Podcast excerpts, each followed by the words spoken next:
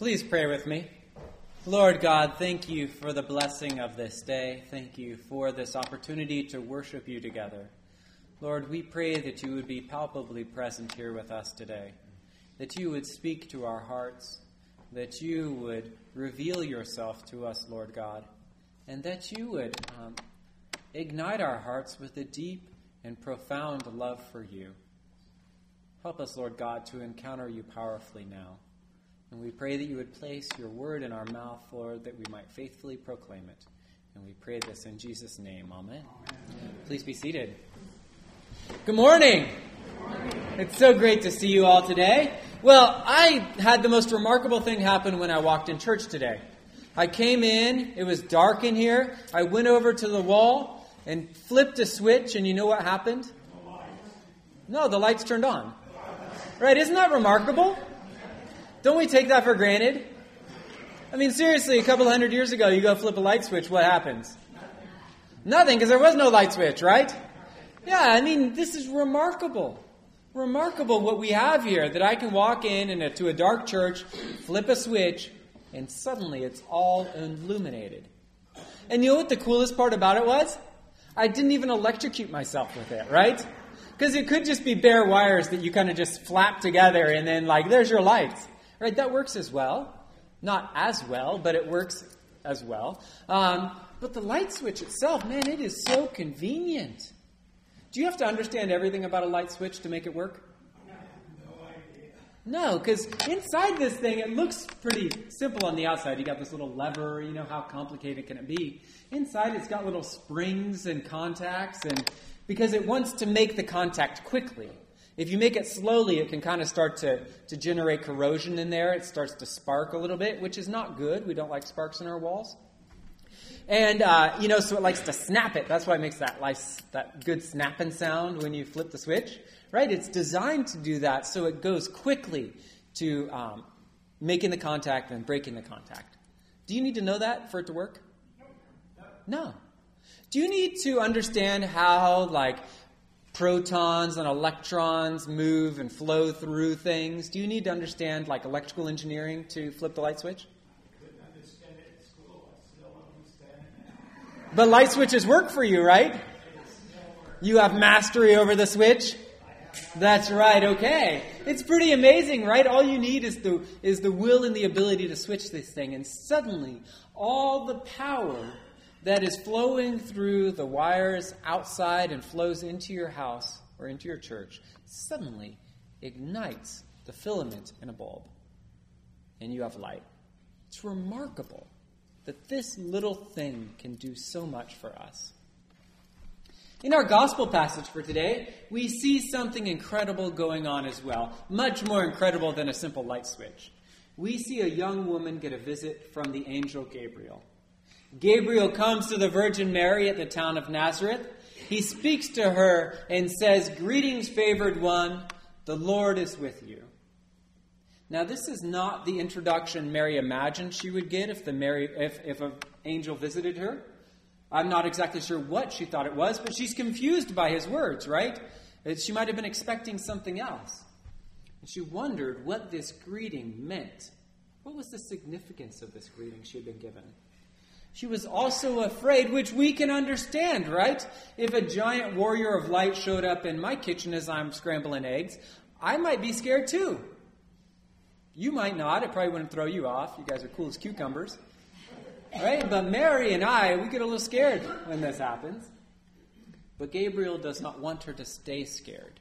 He does not want her to remain in fear. He wants her to hear the plan of God. And he knows that if a person's afraid, they don't always hear everything that's said. Instead, they just feel that fear. And so he says, Do not be afraid, Mary, for you have found favor with God. In the first thing he said to her, he said, Greetings, favored one. Now he says, You have found favor with God. Is there a word he wants her to understand here? Favored. Yeah, that she is someone who is in God's favor. Something special is happening in Mary. And he wants her now to understand what that special thing is that God is going to do through her. And so he gives her God's plan. He says, And now you will conceive in your womb and bear a son, and you will name him Jesus. He will be great and will be called the Son of the Most High. And the Lord God will give to him the throne of his ancestor David. He will reign over the house of Jacob forever, and of his kingdom there will be no end. The angel tells her that something totally radical and unexpected was going to happen. As a young girl betrothed to be married, she might have been thinking about being a mother, right? This was probably on her off in the distance, right? This is what I want to happen in the future. She might have considered what kind of child she would have too, right? She might have thought what schools he would go to, uh, what field he would study, you know, what color hair he would have, what kind of clothes she would dress him in. She might have thought about all that stuff. But she would have been expecting it to happen in the normal way, right? She wouldn't have been expecting this miraculous Holy Spirit power to make her with child by the power of God. She wouldn't have been thinking about that. Right? This was completely different. And certainly her plans would not have been for her child that he would reign over the house of Jacob forever and of his kingdom there would be no end, right? Not many of us parents think about that for our kids. Right? No. This is remarkable. What the angel has said to her has just blown the doors off her understanding of how her life would be. What Gabriel, what Gabriel was telling her was completely radical. This miracle had never happened before in the past. And now here it was being presented to her as fact. Now, the fascinating thing is that being presented with this totally miraculous plan Mary's only question was, How can this be, since I am a virgin? She didn't understand how God was going to do it. She didn't understand the mechanics of how this was going to work. Right? She was not unwilling, she was only confused. And so the angel answered her honest question. He says, The Holy Spirit will come upon you, and the power of the Most High will overshadow you. Therefore, the child to be born will be holy. He will be called Son of God. And now, your relative Elizabeth, in her old age, has also conceived a son. And this is the sixth month for her who was said to be barren.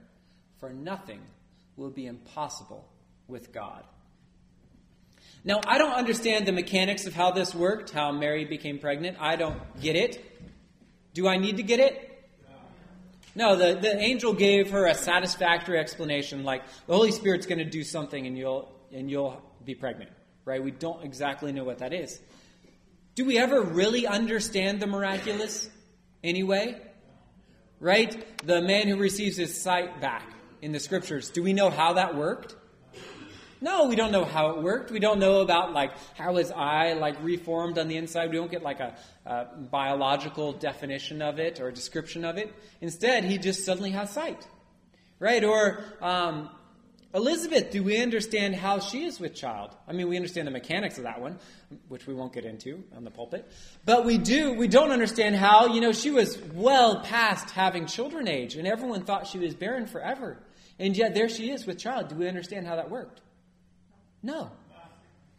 But with God, do we need to understand everything? No. We just trust that He's going to do it. And that's what He does. The angel had given her a confirmation that he was going to do something powerful.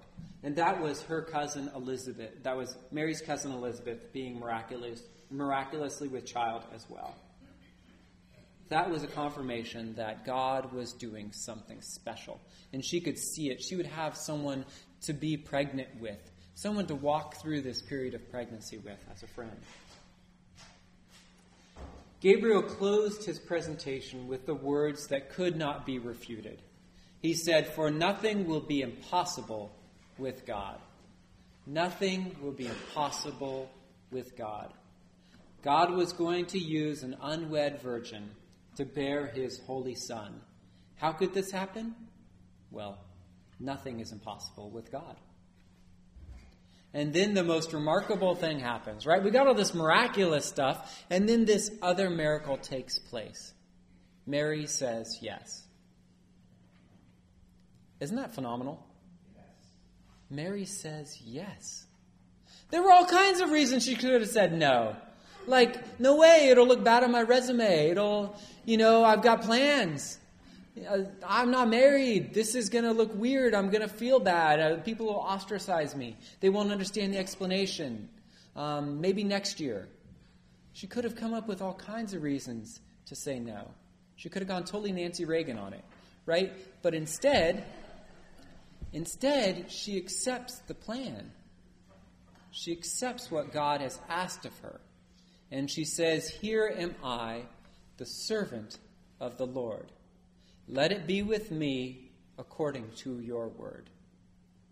She doesn't need any more explanation. She is willing to trust God to do what he has told her he will do. She accepts his plan. It was good enough for her. Something significant must have been going on in Mary's life. Because a decision like this doesn't just come out of the blue. Right? She must have had a life of faithfulness in the little chances God gave her to say yes. A life of responding to Him with willingness rather than with unwillingness or hardness of heart. Mary must have had a pattern of that, responding to God. So that when this big decision came, it was not as big as though she was, it's not like she was looking, standing at the base of Mount Everest looking at the top. She was just below the summit and could see the end right there in my mind, there are two operative elements in this passage. The first is the power of God, right? Nothing is impossible with God, the angel says. The other is that of a person saying yes to God. Both of these things are grounded in the grace of God itself. You see, the power of God obviously is grounded in Him, but the ability to say yes is from Him as well. He gives us the ability to respond to Him with trust. He gives us that ability to say, Yes, God. Our tendency is to be afraid or to step back, but He gives us the faith to trust in Him. The light switch is really a marvel of engineering. And it can, because it can take with a simple flip the immense power of electricity and run it to a tiny bulb in the ceiling and bring light out of the darkness. But that switch needs to be flipped. A light switch with no desire to flip it doesn't really do us any good, does it? Might as well not have power at all. But a willingness to flip that switch, to allow that power to flow through it and to light the world, that is a powerful thing. And it's the same in our relationship with God. Saying yes to God is like flipping that light switch. It's a simple act that has far reaching consequences.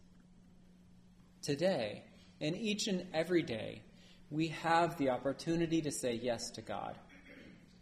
It might be the first yes of our lives in relationship to God. It might be that yes that says, Yes, I want to give my life to Jesus Christ and accept His grace, His mercy, and His love.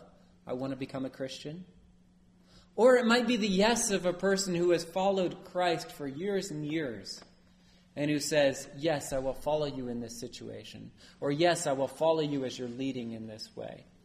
Yes, I will respond to you in this way. May we, like light switches, be willing to say yes and let God's power flow through us. And may we remember every time we flip on a real light switch what a gift it is that God pours his power out through us. And may we say yes to him. Each and every time we flip that switch, let's think God, I say yes to you today. Whatever you're calling me to, wherever you're leading me, whatever you're asking of me, great or small, I say yes to you. I want to follow you and love you wherever you lead me. And in so doing, like a light switch, we will shine the light of God in this world, and people will see his light and will be drawn to him and come in from the darkness. Let's pray. Lord God, thank you for giving us this opportunity to say yes to you. Thank you, Lord God, that you, in your grace and your mercy, have provided a way for us to come to you through your Son, Jesus Christ, the light of the world. We pray, Lord God, that you would help us to say yes. Help us to respond in faith to you, Lord God. We know that this power to say yes does not come from us, and so we ask that you would give it to us, Lord, and that you would send your power through us powerfully in this world, that others might see the light which is shining from us, Lord, and be drawn to you. Help us, Lord God, to be faithful. Help us, Lord, to walk in joy and grace and mercy and in love. And may we share your hope and shine your light in this world. And we pray this in Jesus' name. Amen.